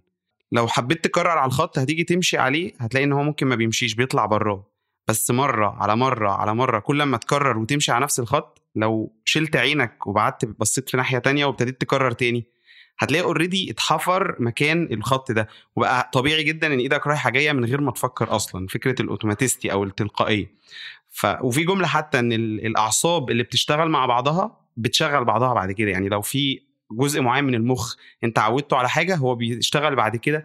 وده بي بيخلي في مشكلة إن العادات ما بتتنسيش. يعني ما فيش ودايما الناس المدخنين بي بيواجهوا مشكلة في ده إن هو عمره ما بينسى ال ال التجربة بتاعة السيجارة. فهي ما بتتنسيش. هو اللي بيحصل إن هو بيبتدي يخليها أصعب يخليها مش جذابة يخليها مجهدة أكتر. دي الجزئية في, في السهولة والصعوبة يعني. تمام. يبقى أهم حاجة بالنسبة لك إن أنت تروح الشغل والشغل هنا ده أنا يعني تعبير عن إن أنت تقوم بالعادة أو بالنشاط كل يوم. مش مهم قمت بقد إيه منه. يعني إن أنا هقعد أقرأ. قريت سطرين. حلوين جدا كفاية. ممكن تكون البارير بتاعي الحاجز الدخول بتاعي هو إيه؟ إن أنا أقعد على المكتب أو على الكرسي وأفتح الكتاب. اقفله. خلاص. وقوم. هو جيمس كلير بيقول حاجة برضو مهمة جدا. في بعض الناس أنا من النوعية دي عندي صعوبة في تقبل الفكرة دي. أنت بتضحك على نفسك. أنت أنت يعني هتستفيد إيه لما زي توايلا ثارب كده تركب التاكسي؟ وخلاص هي دي العادة يعني. أنا ركبت التاكسي وقلت له نزلني يا اسطى خلاص كده أنا نجحت النهارده وكده هبقى أنا صحتي كويسة. الإجابة هي لأ تمام؟ طيب يبقى أنت كده بتضحك على نفسك. طيب لو أنت من الناس اللي شايفين كده إن أنت كده بتضحك على نفسك خلاص. خدوا عهد على نفسك إن أنت هتلتزم بس لفترة من الوقت بالنموذج ده اللي هو الدقيقتين أو اللي هو حاجز الدخول ده. لمدة شهر أنا العادة بتاعتي هي إن أنا ألبس الكوتشي وأنزل من باب البيت مش رايح الجيم ومش هجري. هنزل من باب البيت أقف على مدخل العمارة وهطلع تاني. خلي الانضباط بتاعك في إن أنت تعمل كده لغاية لما تبتدي إن أنت الحتة دي تتكسر عندك. فكرة أنا خلاص مش بضحك على نفسي ولا حاجة لأ ده أنا ملتزم بالجزء ده بس. لغاية لما أتمكن من الجزء ده بعد كده أقول إيه الهبل اللي أنا بعمله ده؟ أنا آخري كده إن أنا أقف على باب العمارة وخلاص وأطلع تاني؟ لأ هبتدي بقى إن أنا هجري. أو إن أنا هروح الجيم أو إن أنا بتقرأ سطر واحد بتقرأ عنوان الكتاب كل مرة لأ أنا المرة دي بقى هبتدي أقرأ في الصفحة الأولى والصفحة الأولى هتجرك للصفحة الثانية وهكذا ولو ما جرتكش مش مشكلة لغاية لما الموضوع يبتدي إن هو يبقى أسهل بالنسبة لك. واحدة واحدة هتبتدي تكون العادة دي والصفحة دي هتروح بعد كده معاك لكتب كتير. خلينا نعكس الموضوع بقى لو أنا عايز أتخلص من عادة سيئة في حياتي فهميك ديفيكالت هخليها أصعب. وابتدى يضرب أمثلة مثلا لو أنا بتفرج على التلفزيون كتير وعايز أقلل وقت فرجتي على التلفزيون طب إزاي أخلي ده أصعب؟ ابتدى يتكلم إن أنت ممكن في كل مرة تخلص فرجة على التلفزيون وتطفيه تشيل الحجارة من الريموت وتشيل الريموت في مكان مثلا مستخبي في الدولاب أو حاجة. لو ده مش هيكفي ده أنت ممكن تشيل التلفزيون نفسه كل مرة تخلص فرجة وتشيله فعلا في الدولاب عشان يبقى صعب المرة الجاية اللي تيجي تتفرج فيها على التلفزيون أنت تطلعه. فكل ما التصرف كان صعب الوصول ليه كل ما ده مش هيبقى مشجع ليك إن أنت تعمله. الناس اللي بتحب ال social media أو اللي بتشتغل كتير على ال social media بيذكر قصة لحد من من رجال الأعمال يعني إن هو متفق مع السكرتيرة بتاعته أو ممكن يبقى حد من زمايله إن هو كل أسبوع بيغير ال password بتاع الإنترنت يوم الاثنين بحيث إن من الاثنين لحد الخميس أو لحد الجمعة هو ما بيفتحش إنترنت خالص ويرجع يديهوله يوم الخميس عشان ال weekend مثلا وبعدين الأسبوع اللي بعديه يغيره تاني فهو هكذا بيلزم نفسه إن هو بيصعب الموضوع. سواء من خلال إن أنا أقدر أصعبه على نفسي أو إن أنا هستعين بحد بقى زي ما قلنا إن ال commitment device ده الشخص الملزم أو الشيء الملزم إن هو يصعب العادة عليا. آخر جزء المكافأة إزاي أحس بالتقدم اللي أنا بحققه؟ إزاي تكون النتائج اللي أنا بحققها دي؟ النتائج اللي أنا بحققها في ممارسة النشاط مرضية بالنسبة لي. إزاي يكون الجانب ده مرضي لو أنا عادة عايز أكونها أو غير مرضي لو عادة عايز أتخلص منها؟ واحدة من ضمن الحاجات اللي جت في بالي على طول وإحنا بنتكلم على الجزء ده هي فكرة مراقبة العادة أو إن أنت تحول البروجرس التقدم اللي أنت بتحققه ده إلى حاجة مرئية تقدر إن أنت تحس بيها وتحتفل بيها كل يوم. وفي الجزء ده بيحكي جيمس كلير القصة المشهورة جدا جدا جدا بتاع جيري ساينفيلد اللي إحنا حكيناها كتير قوي اللي هي كل يوم هو بيكتب فيه نكتة جديدة. جيري ساينفيلد هو ال stand-up comedian واحد من الأشهر يعني في أمريكا. فجيري ساينفيلد الصنعة بتاعته دي أو الحرفة بتاعته دي بتعتمد على إن هو يكتب نكت كتير. فلو هو تمكن من مهارة كتابة النكتة يقدر إن هو يقدم عروض متميزة. فكان العادة بتاعت جيري ساينفيلد هي إيه؟ هي إن هو يكتب كل يوم نكتة جديدة. هيقعد بقى يكتب كام نكتة؟ مش مشكلة. المهم أنا هقعد أكتب النهارده. وكل يوم بيلتزم فيه بالنشاط ده بيروح على النتيجة بتاعته عنده زي calendar كده فاضية بيروح شاطب على اليوم اللي هو كتب فيه النهارده ده. فيروح يشطب بالقلم الأحمر بال marker الأحمر واليوم اللي بعده يشطب وهكذا لغاية لما تبتدي تتكون عنده سلسلة من ال X ات دي اللي هو عملها.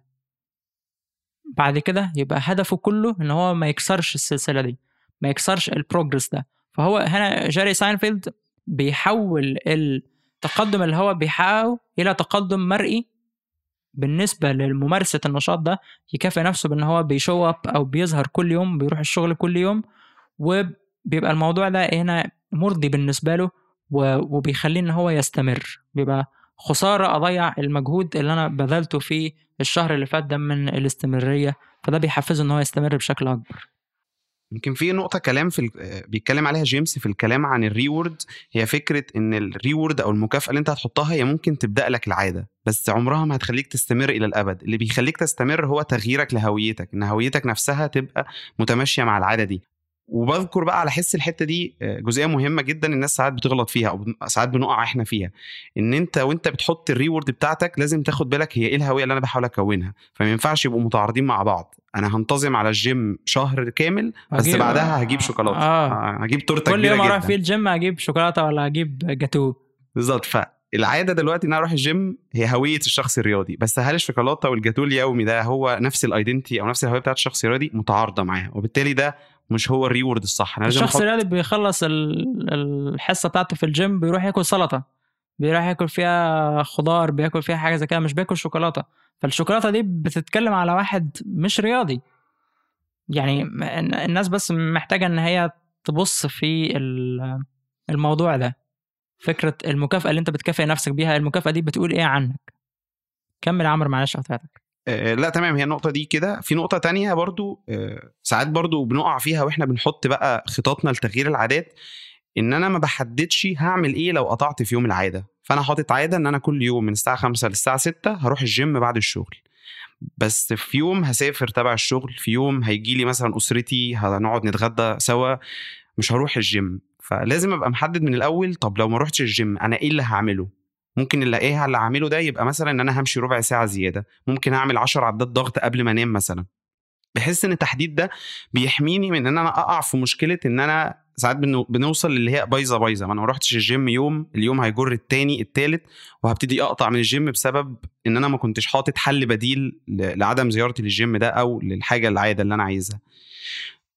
وبحط كمان عهد مع نفسي إن أنا مش هكررها تاني أو زي ما هو بيقول never miss twice فلو في يوم أنا ما رحتش مثلا عملت العادة اللي أنا عايز أعملها هتعهد إن أنا تاني يوم لأ لازم أعملها مهما كان إيه اللي حواليا أو مهما كانت إيه الظروف مش هكررها تاني بحيث إن أنا ما تجرش بعد كده بقى عادات سيئة وراها.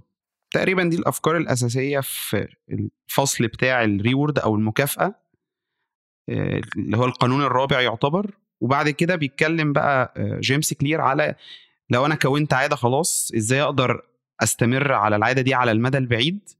فبيطرح فكرة مهمة يمكن إحنا كنا بنتكلم في نقطة ال two minute rule فأنت قلت لي هل هفضل طول حياتي بعمل ال two minute rule إن أنا كل يوم هروح ال tick هركب التاكسي وأنزل عند الجيم طب ما أنا خلاص أنا تمكنت من النقطة دي.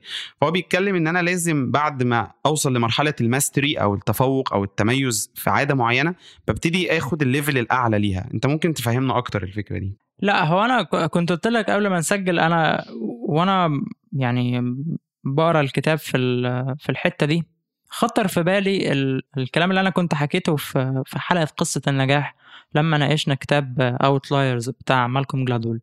ومالكوم جلادول واحد من أهم الانتقادات اللي هو تعرض لها كان عن فكرة ال 10000 ساعة. إن أنت عشان تكون خبير أو ماستر في مهنة معينة أو في مهارة معينة أنت لازم تمارس المهنة دي أو ال- الحرفة دي لمدة على الأقل 10000 ساعة. بممارستك لل 10000 ساعة دول هتكون أنت خلاص بقيت ماستر في الحتة دي أو بقيت مرتاح جدا خلاص وبتقوم بال- بالشغلانة بشكل أسهل بكتير ومتمكن منها. الاعتراض اللي كان بيوجه لمالكوم جلادول من أندرس إريكسون نفسه صاحب الدراسة اللي مالكوم جلادول كتب عنها اللي هي بتاعت ال 10000 ساعة إن أندرس إريكسون بيقول مالكوم جلادول أخذ ال 10000 ساعة وجري. يعني إيه؟ يعني إن أندرس إريكسون بيقول لأ أنا بتكلم على 10000 ساعة من نوعية معينة مش مجرد وجود ال 10000 ساعة كافيين إن أنت تكون متمكن من مهارة معينة. أندرس إريكسون بيتكلم على مبدأ كده هو بيسميه ال deliberate practice أو ال- الممارسة المتعمدة أو اللي فيها نوع من التأني والتأمل والمراجعة. فأندرس إريكسون بيقول على الدراسة اللي هو قام بيها على مجموعة من الموسيقيين أو العازفين الماهرين اللي هم مارسوا العزف على الآلة بتاعتهم لمدة 10000 ساعة بقوا متميزين لأنه كان معاهم مدرب والمدرب ده بيقيم الأداء بتاعهم باستمرار وبيعدل عليه وإن هم بيطوروا من المهارة بتاعتهم ومن أدائهم وهكذا لغاية لما وصلوا للمستوى ده من التميز في العزف على الآلة بتاعتهم. مش فكرة إن هم شغالين 10000 ساعة مع نفسهم وخلاص. لو كانوا اشتغلوا 10000 ساعة مع نفسهم ما كانوش وصلوا للمستوى ده من التميز. فاللي بيقوله جيمس كلير هنا هو إيه؟ هو المهم إن أنت تظهر كل يوم. المهم إن أنت تروح كل الشغل كل يوم. كده أنت هتكون متميز. فأنا لما بصيت على الموضوع ده لأ لأ غلط طبعا. بعدين جت في بالي مقارنة هي إيه؟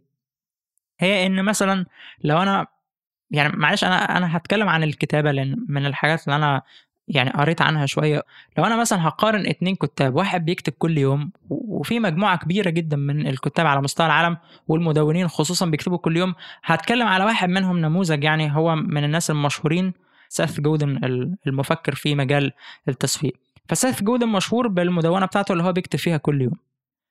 لما هاجي أقارن سيث جودن ككاتب هو بيكتب كل يوم بقاله عشرات يعني أكتر من عشر سنين دلوقتي أو جايز كمان أكتر من عشرين سنة. فسيث جودن بيكتب كل يوم. لما هاجي اقارنه مثلا بحد تاني زي واحد من الكتاب المهمين جدا في أمريكا ويعتبر من أهم كتاب ال non-fiction اللي هو اسمه مثلا مايكل لويس اللي هو بتاع The Undoing Project الكتاب اللي عن دانيال كانمان واموس تافيرسكي الاثنين علماء النفس اللي هم درسوا يعني تحيزات العقل وهكذا. وكمان الفيلم اللي اتعمل مشهور قوي اللي هو Moneyball برضو مبني على الكتاب بتاع مايكل لويس. فمايكل لويس من أمهر الكتاب ومع ذلك أنا سمعت مايكل لويس بنفسه بيقول أنا بالنسبة لي الكتابة مش حاجة بعملها كل يوم. بيقعد شهور ما بيكتبش. لما بيكون مثلا بيعمل دراسة أو بحث يخص كتاب معين أو حاجة موضوع هيكتب عنه. بيقعد شهور ما بيكتبش ومع ذلك هو كاتب ماهر جدا أمهر بكتير جدا من سيث جودن اللي بيكتب كل يوم. طب إذا الموضوع مش مرتبط بإن أنا بكتب كل يوم ولا مش بكتب كل يوم؟ جيمس كلير بيقول نقطتين في منتهى الأهمية. لو ما كانش جاوب على النقطتين دول كنت هعتبر إن الكتاب ناقصه حاجة أو في حاجة هو فاهمها غلط. بس إجابته على النقطتين دول بصراحة يعني زود من قيمة الكتاب في نظري ومن قيمته هو ككاتب قدامي. النقطتين دول إحنا هنتكلم فيهم مع بعض يا عمرو. النقطة الأولانية هي فكرة إن في بعض العادات الجينات بتساعد إن أنت لو عندك الموهبة دي فأنت ممكن تكون متميز عن حد تاني. وبالتالي أنت لما تيجي تختار عادة معينة شوف إيه الأسهل بالنسبة لك؟ السكة اللي هي زي ما بيقولوا كده هي سلكة أكتر بالنسبة لك شوية اللي هي أنت عندك فيها أدفانتج عن حد تاني. تمام؟ نتيجة بقى لظروف معينة نتيجة لبيئة نتيجة لأن أهلك يعني انت مثلا من عيلة كلها موسيقيين ومتربي على الموسيقى وهكذا ففرصتك في إن انت تتمكن من الموسيقى أو من العزف أو التلحين هتبقى أعلى مثلا مني حتى لو أنا عندي الرغبة دي بس انت ممكن تكون سابقني فيها. فانت ممكن تستغل الأفضلية دي. والنقطة الثانية هي إيه؟ هي فكرة بقى إن إن لأ ده العادة دي بتخدع. العادات بتخدع ليه؟ لأن العادات هي بتخليك تحول النشاط من جزء واعي حاجة أنت واخد بالك منها ومن مستواك في أدائه كل يوم إلى إنه حاجة غير واعية وأنت عايز تستمر عليها بالشكل ده على طول. وبالتالي مفيش تطور. وبالتالي هنا بقى الفكرة بتاعت إن أنت مش بس إن أنت تستمر على عادة معينة كل يوم. طبعا إحنا مش بنتكلم في البدايات إحنا بنتكلم على مستويات متقدمة. لا أنت محتاج تطور من المهارة بتاعتك. كلمنا عن حتة التطور من المهارة دي. هو يمكن أنا آه، فهمت آه، اللي يقصده جيمس كلير إن ال two minute rule ممكن يبقى آه، مفيد وكافي في البداية بس عمره ما هيبقى كافي على المدى البعيد. ليه؟ لسببين هو طرحهم وسماهم حتى ال downside of ال downside of creating good habits اللي هو المشكلة اللي بتواجهنا لما نخلق عادات جديدة على المدى البعيد. الحاجة الأولانية هي إن إحنا ممكن نزهق. إن أنا تكرار العادة بشكل يخليها توصل لمرحلة ال automaticity أو التلقائية والأوتوماتيكية ممكن يخليني أزهق. والبني آدم أو المخ البشري ما بيحبش يزهق. بيحب دايما يبقى motivated يحب دايما يبقى متحفز وحاسس بانجذاب ناحية العادة أو التصرف اللي بيعمله. السبب التاني هو فكرة عدم ملاحظة الأخطاء. إن أنا مع الوقت ببتدي أبقى مركز بس إن أنا أكرر العادة وما باخدش بالي إن أنا محتاج أطور ال level بتاع العادة أو مستوى إتقاني للعادة. ده يمكن هي دي الحتة اللي أنت ذكرتها فكرة ال deliberate practice اللي هو الأداء المتقن. فهو لو أنا ضربنا مثال مثلا إن أنا خلاص أنا تمكنت من عادة إن أنا بروح الجيم كل يوم. هبتدي أنقل لل level اللي بعدها. طب أنا هروح الجيم كل يوم وهقعد مش أقل من نص ساعة وهستمر شهر على كده. تمكنت من ال level ده هوصل لمستوى بعديه أو level أعلى شوية. إن أنا طب هبتدي أطور من أسلوب لعبي. فزي ما أنت كنت بتقول لي هو أنا ممكن أبقى بلعب الرياضة ومستمر عليها ومكون عادة بس بلعب غلط. ف1000 10000 ساعة مليون ساعة هتعمل إيه وأنا بعمل غلط ومش براعي الأخطاء وبطورها؟ أو حتى بلاش كلمة غلط دي بس اللي هو المستوى بتاع الهواة أو مستوى الناس العاديين. فبلاتو. آه. هفضل على بلاتو.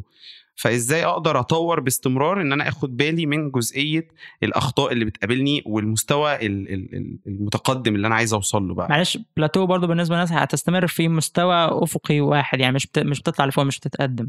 بس فهو آه، في آخر الكتاب اللي يمكن يعني ده آخر كلام قاله جيمس كلير يعتبر إن التكوين العادة الجيدة مش هو النهاية ده هو مجرد البداية. حتى هي Atomic Habits لأن هي بتبدأ بقى تزق ما بعدها لإنجازات ضخمة في حياتك. بس ما تقعش في الفخين اللي قلناهم ده. فخ الملل أو الزهق إن أنت تزهق من العادة وفخ إن أنت ما بتطورش وبقيت آه، مستمر على نفس الخط.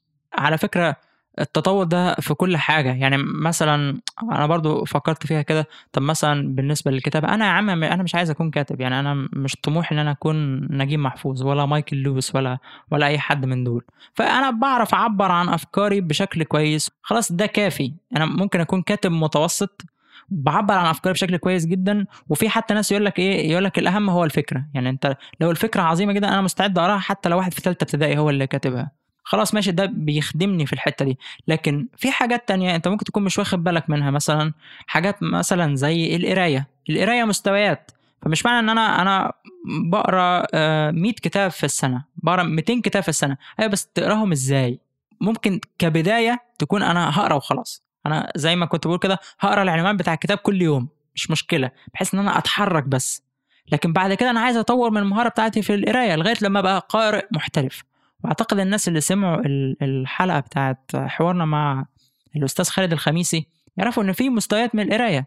آه، مع مدام نادية واصف الناس دي يعني مستوى في القراية أعلى من المستوى اللي أنا فيه مثلا. فأنا محتاج أطور من المهارة بتاعتي دي لأن دي مهارة أساسية جدا. ففي حاجات مهارات مش متعلقة بوظيفة معينة إن أنا أكون كاتب ولا إن أنا أكون رياضي ولا إن أنا أكون عازف. لا دي مهارات متعلقة بالحياة بشكل عام. فأنت تسعى إن أنت تطور من المهارة بتاعتك دي. والمفتاح بتاع التطوير ده هو حاجتين. الحاجة الأولانية هي deliberate practice أو الممارسة المتقنة دي واللي فيها نوع من التأني والمراجعة. إن يعني أنت تكون بتحدد نقط انت بتراجع فيها المستوى الأداء بتاعتك بتحاول تقيم الأداء بتاعتك بمعايير معينة وبإن انت تراجع المعايير دي. لو عندك الفرصة وعندك القدرة إن انت آه تكون بتشتغل مع منتور أو حد مرشد بالنسبة لك مش لازم يعني يكون الموضوع بشكل رسمي قوي ممكن يكون مثلا أخويا الكبير بيعرف يقرأ أحسن مني فأنا أقول له آه يا فلان مثلا ساعدني في القراية قول لي أعمل إيه؟ أنا قريت الرواية دي رشح لي رواية أصعب منها شوية أقراها. يعني أي حاجة بالشكل ده بحيث إن أنت تكون بتضمن التقدم. بس التقدم ده زي ما جيمس كلير بيقول كده إن العادة المفروض في البداية تؤسس. تؤسس بمعنى إن أنت تنطلق من ناحية إن هي عادة ولا مش عادة. خلاص بقت عادة راسخة عندي وبعد كده أبتدي إن أنا أنطلق وأتقدم فيها. حاجة أخيرة تحب تضيفها في مناقشتنا لكتاب Atomic Habits عمرو؟ هختم بجملة جيمس كلير قايلها في آخر صفحتين إن النجاح مش مجرد هدف بنحققه أو زي خط النهاية بنوصل له النجاح هو نظام مستمر من التطوير والتقدم وده اللي انت كنت لسه بتقوله نعمله إزاي بطريقتين. فهو بيرسخ لفكرة ال system إحنا عايزين نعمل system يساعدنا باستمرار على التقدم وازدياد الحياة بما اننا في increase أنا استمتعت بالمناقشة معاك يا عمرو وأنا ببقى مبسوط دايما وإحنا شغالين مع بعض بس يعني كنت عايز إن الناس النهارده يشاركوني في الانبساط ده بإن هم يتعرفوا عليك في البودكاست ويسمعوك. وأعتقد إن هي كانت مناقشة مثمرة وأنت عملت شغل حلو جدا في قراية الكتاب وإن شاء الله برضو يكون شغل كويس جدا برضو في كتابة الملخص أنت ودينا عبد الرحمن اللي برضو أحب أشكرها على قرايتها للكتاب والتزامها آه، طول الوقت اللي فات من شغلنا مع بعض. وأكيد طبعا دينا إبراهيم في في الحاجات اللي هي متخصصة بيها برضو بتقرأ معانا الكتاب وبتشارك معانا في المناقشات وبنتناقش. المناقشة بتبقى سخنة يعني وإحنا بنناقش الكتاب مع بعض. وبنحاول يعني إن إحنا نظهر لكم الكتاب في صورة بسيطة وإن إحنا نكون عالجنا الأفكار اللي إحنا مختلفين فيها أو كل واحد بيقول وجهة نظره بنقدمها لكم في مناقشة الكتاب ده. بشكرك يا عمرو مرة تانية على المناقشة دي و... وفي نهاية الحلقة كده برضه أنا حاسس إن الناس عايزين يعرفوا عنك أكتر فما تقول لنا كده أنت خريج إيه مثلا؟ عرفت البودكاست إزاي؟ طيب أنا أصلا خريج صيدلة بس مش بشتغل كصيدلي أنا بشتغل في مجال التريننج بشتغل مدرب مبيعات في شركة هواتف محمولة. بلاش تقولها عشان ما يبقاش اعلان قول يا عم قول. شركة إيه؟ بشتغل في شركة أوبو. تمام. آه عرفت البودكاست؟ مفيش خصومات على الموبايلات لمستمع البودكاست؟ آه يعني أحاول عينينا ماشي. ماشي. دي الجمله اللي كل نستفيد منك دي الجمله اللي كل أصحابي بيقولوها لي. طب يعني, يعني مش عارفين ما جاتش أنا علينا إحنا برضه. مش باخد والله. بيسمعوا البودكاست أصحابك برضه. نطالب الشركة حاضر. ماشي. آه، أنا عرفت البودكاست آه، حد من صحابي قبل كده بعتهولي آه، من حوالي كذا شهر. وابتديت أنا اتابع بقى اسمع الحلقات وابتديت أشوف إيه اللي ما تقول اللي اسم بيتقدم. صاحبك طيب. آه إحنا ممكن آه، ممكن اشكرهم. هم اتنين صحابي بعتوه بعتوا لي البودكاست بشكل منفصل. توماس فارس آه، واحمد رمضان. أنا عارف توماس فارس يعني صادفت اسمه في في الجروب كذا مرة بيشارك يعني بحييه احمد رمضان للأسف مش مش فاكر اسمه جايز هو مش من الناس متفاعلين كتير. لكن برضو بشكره بشكرك يا احمد على ترشيحك للبودكاست واتمنى يكون البودكاست بيفيدك. بس ومن ساعتها أنا فضلت أتابع البودكاست فترة أسمع الحلقات وأتابعها آه، لحد ما جت فرصة التقديم فقدمت كمتطوع وشغالين أهو مع بعض بقالنا فترة.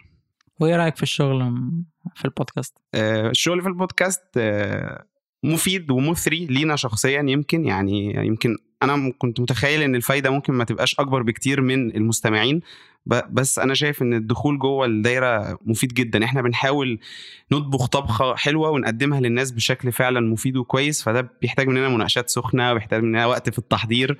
فالتجربه نفسها بتبقى ممتعة ولذيذة يعني صراحة. وأنا عايز أشكركم برضو إن أنتم بتعملوا ده بالرغم إن أنتم عندكم شغل تاني آه، ووقتكم بيبقاش كبير يعني اللي تقدروا تقدموه بس أنتوا بصراحة بتلتزموا بشكل كبير جدا و وبتبذلوا مجهود يعني في المناقشات والتحضير للحاجات اللي إحنا بنعملها. شكرا. فبشكرك مرة تانية.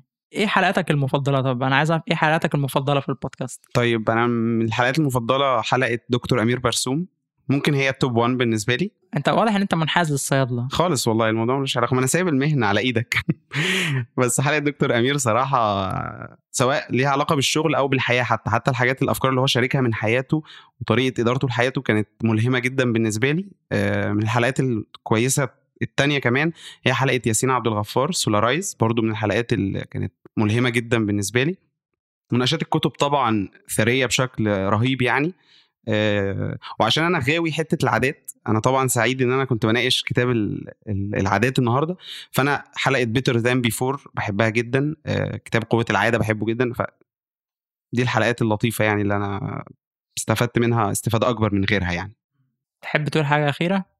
لا أنا كنت سعيد إن أنا معاك يا ماركو وإن شاء الله ما تبقاش آخر مرة أطلع في البودكاست ولا في الإذاعة عموما أنا أسعد يا عمرو بالفرصة دي وبشكرك كمان. عايز أقول إن عمرو من اسكندرية هو عايش في اسكندرية وإحنا سجلنا هنا في القاهرة ف عمرو يعني استغلينا فرصة تواجده في القاهرة لشغل إن هو يسجل معايا. فأنا بشكرك كمان مرة تانية على إن أنت جيت من اسكندرية وأتمنى لك رحلة سعيدة بقى وأنت مروح. شكرا يا ماركو. أشكرك جدا يا عمرو على الفرصة دي. شكرا.